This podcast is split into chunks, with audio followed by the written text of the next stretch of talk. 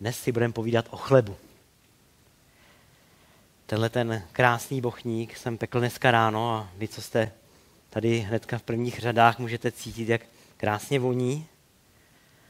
A ty, co to sledují tady ze záznamu, tak bohužel vůni a chuť ještě neumíme posílat po internetu. A tak eh, vás zvu na příští neděli tady do schromáždění, aby si to mohli užít všechno tady na místě a nemuseli být takhle ochuzení. Tak a vy, kdo mě znáte blíž, víte, že jsem spíš takový praktický typ a tak se podílím na těch eh, technických stránkách mozaiky, třeba na Noci kostelu, kde to byla úžasná akce. Tak dnešní kázání bude takový hodně praktický na téma Můj Bůh, můj chléb. Protože chleba beru jako základní potravinu. A když se vás zeptám, víte všichni, co je chleba? Ať má jakýkoliv tvar.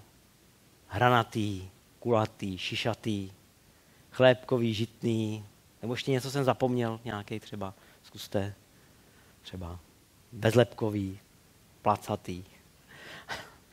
Velká část lidské populace věří, že chleba je dar, který není z tohohle světa. Že přišel odinut. A pak záleží na to, kdo v co věří. Na tom se shodneme.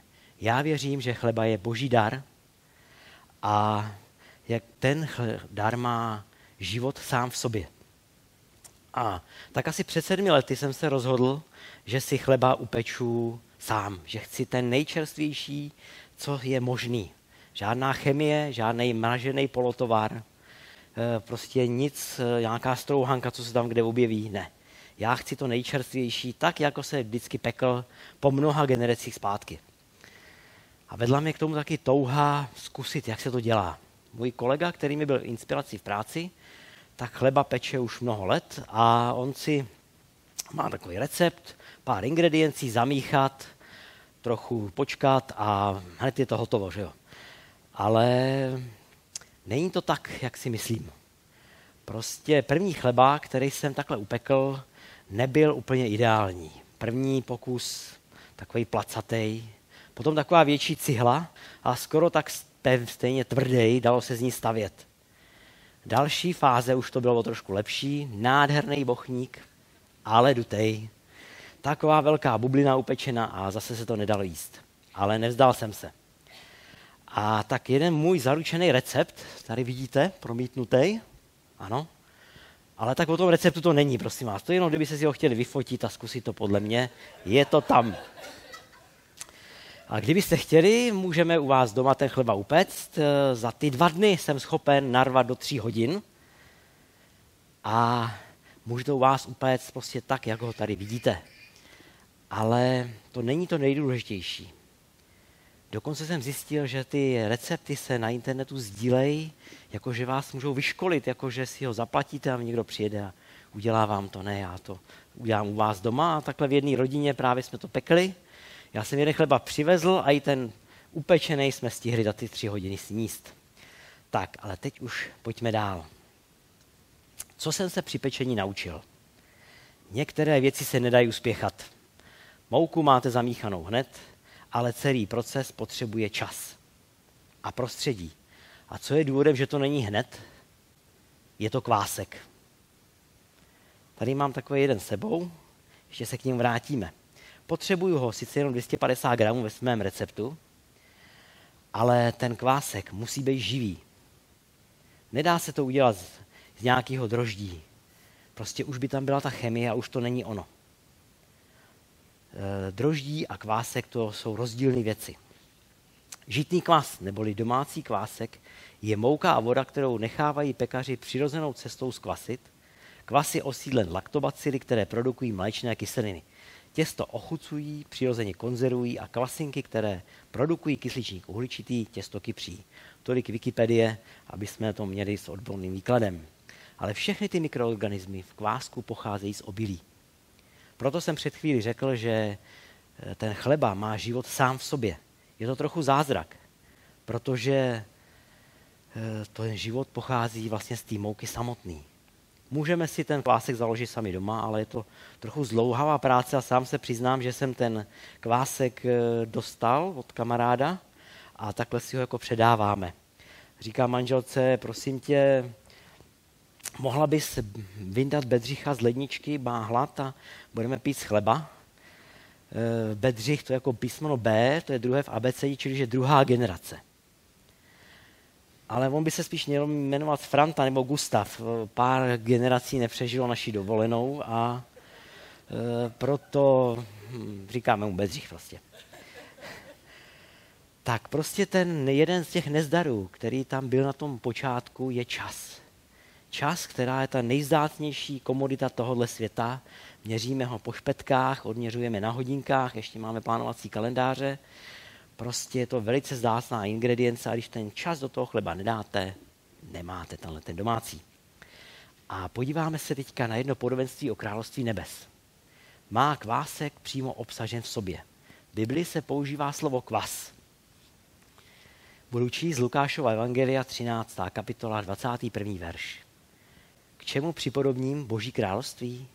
Je podobné kvasu, který žena vzala a skryla do tří měříc mouky, dokud to všechno neskvasilo.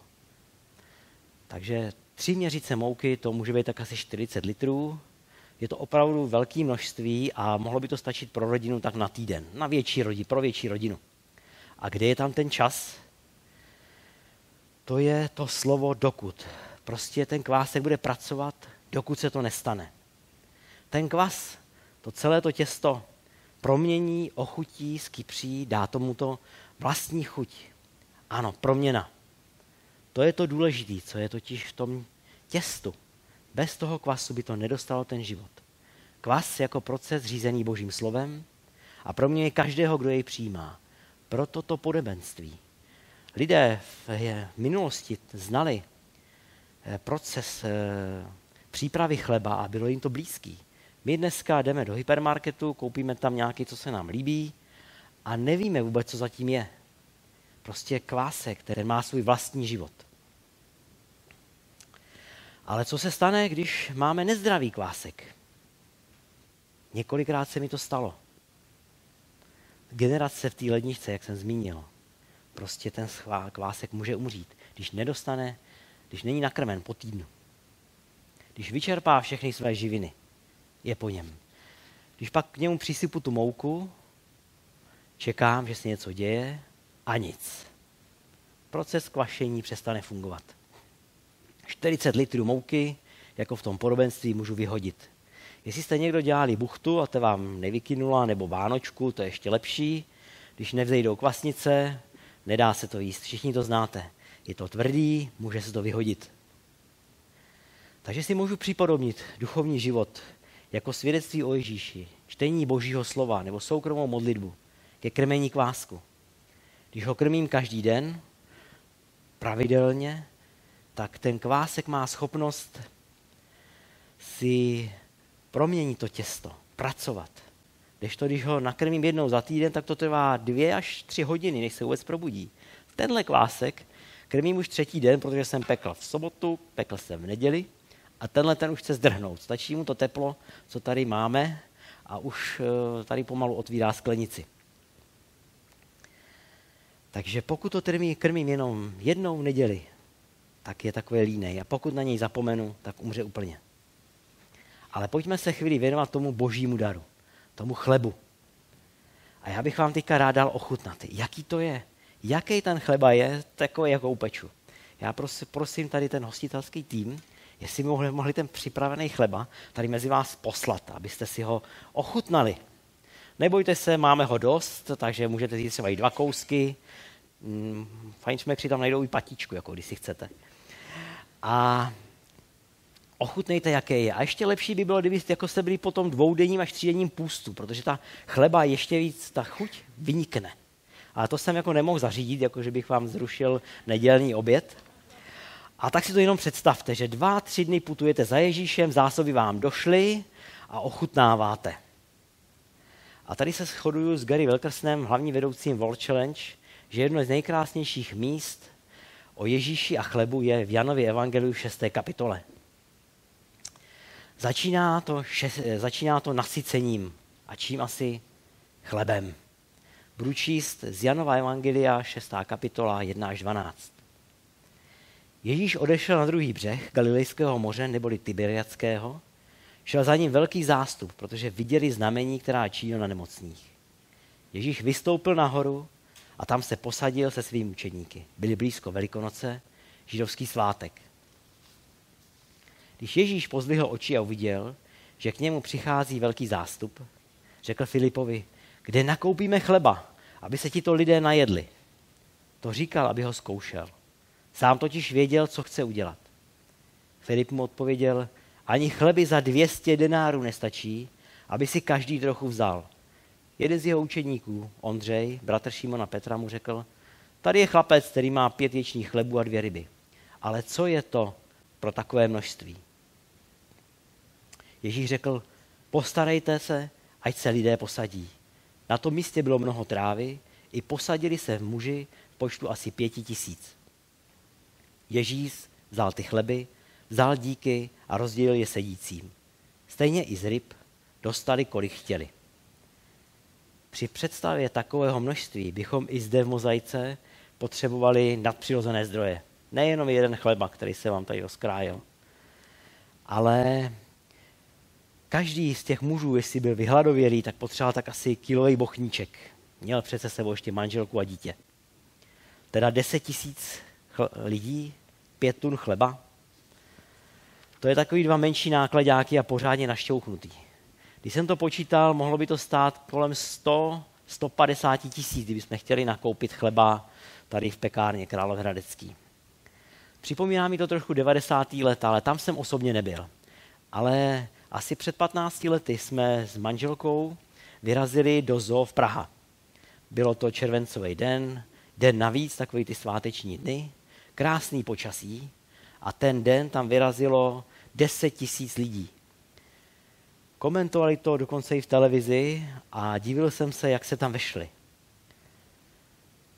Chtěli jsme takový poklidný výlet s rodinou, aby jsme si odpočali, podívali se na zvířátka, ale bylo to úplně jinak. Všechno bylo obsazené. Vchod, východ, expozice. A když jste chtěli udělat krok dopředu, museli jste počkat, když se udělá místo. A kolem poledního ten dav začal schánět, co si dá k jídlu. Ne každý měl sebou chleba baťušku. Vraťme se ale do Janova Evangelia 6. kapitoly. Ježíš ten dav zázračně nasytil. Z pěti chlebů a dvou ryb. Lidé utěšili svůj hlad a pak stali a chtěli ho, se ho zmocnit a učinit ho králem. Proto Ježíš odešel nahoru, aby se modlil.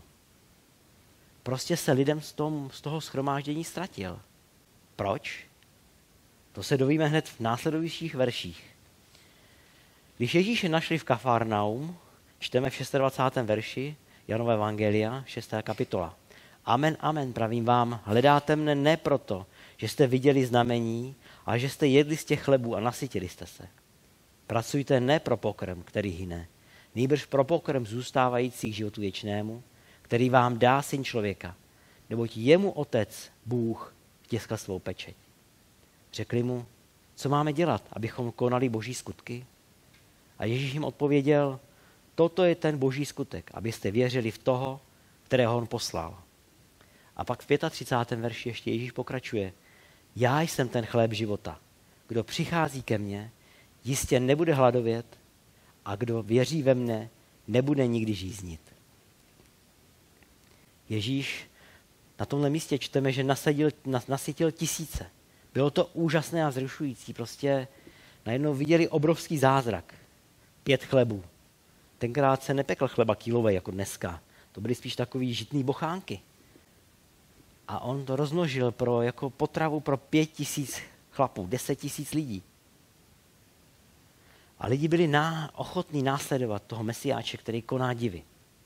Dokud je nevyzval k tomu, co měli skutečně hledat. Pak se jejich obrovský obdiv obrátil a oni v opovržení odcházeli po skupinách pryč. Prostě ho odmítli. Jíme chleba každý den? Přijímáme boží vůli pro svůj život denně? Nebo jen jednou týdně? Někdo, nej, někdo ten chleba nejí ze zdravotních důvodů, myslím ten fyzický, ale o tom biblickým, o tom božím, není pravda, že by ho někdo nemohl. Je někdo alergický na Ježíše? Hledáme upřímně boží vůli pro svůj život? Otázka, které čelí každý křesťan na své cestě s pánem zní.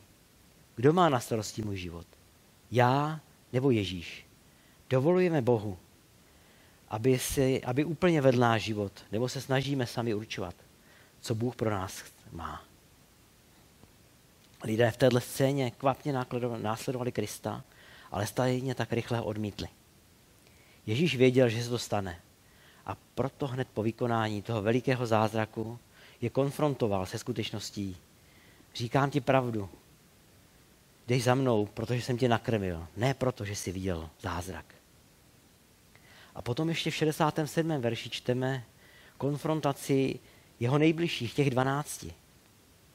I vy chcete odejít? Šimon Petr mu odpověděl, pane, ke komu půjdeme? Máš slova věčného života. A my jsme uvěřili a poznali, že ty jsi Kristus, ten svatý Boží. Ježíš tady konfrontoval svý nejbližší. Byla taková zkouška víry. Zůstanete nebo půjdete dál? Zkoušeli až na dřeň. A blížíme se ke konci mého kázání. A já bych chtěl pozvat každého, kdo nezná Ježíše. A nebo kdyby teďka Ježíš přišel teďka do schromáždění, bude vás znát jménem? Já budu po, schromáždění tady na kraji u modlitevního, u modlitevního místa. A tak klidně za mnou přijďte. Ale vy ostatní, pojďme se chvíli před Bohem stišit a naslouchat. Nechce nám teďka něco říct? Zkuste se zamyslet nad slovy naší nejznámější modlitby, kterou nás Ježíš učil. Je to tam slova o boží vůli, kterou voláme. A chlebu na každý den. Bůh jako dobrý otec nám dává chléb, ne kámen. A nebo dá nám rybu, ne hada. Prostě Bůh má na mysli dobré věci, které nám dává. Prosím, pojďte se chvíli stišit a přemýšlet. A poté bychom se pomodlili modlitbu, kterou všichni známe.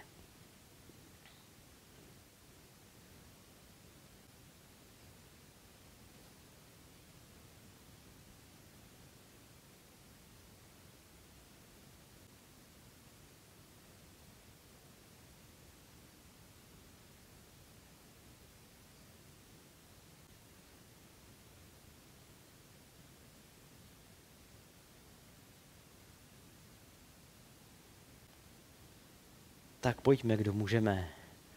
Postavme se a pomodleme se tu modlitbu, kterou nás učil sám Ježíš Kristus. Otče náš, který jsi v nebesích, buď posvěceno tvé jméno, přijď tvé království, staň se tvá vůle, jako v nebi, tak i na zemi. Náš denní chléb dej nám dnes a odpust nám naše viny, jako jsme i my odpustili těm, kdo se provinili proti nám. A neuveď nás do pokušení, ale vysvoboď nás od zlého, neboť tvé je království i moc, i sláva na věky. Amen. Amen.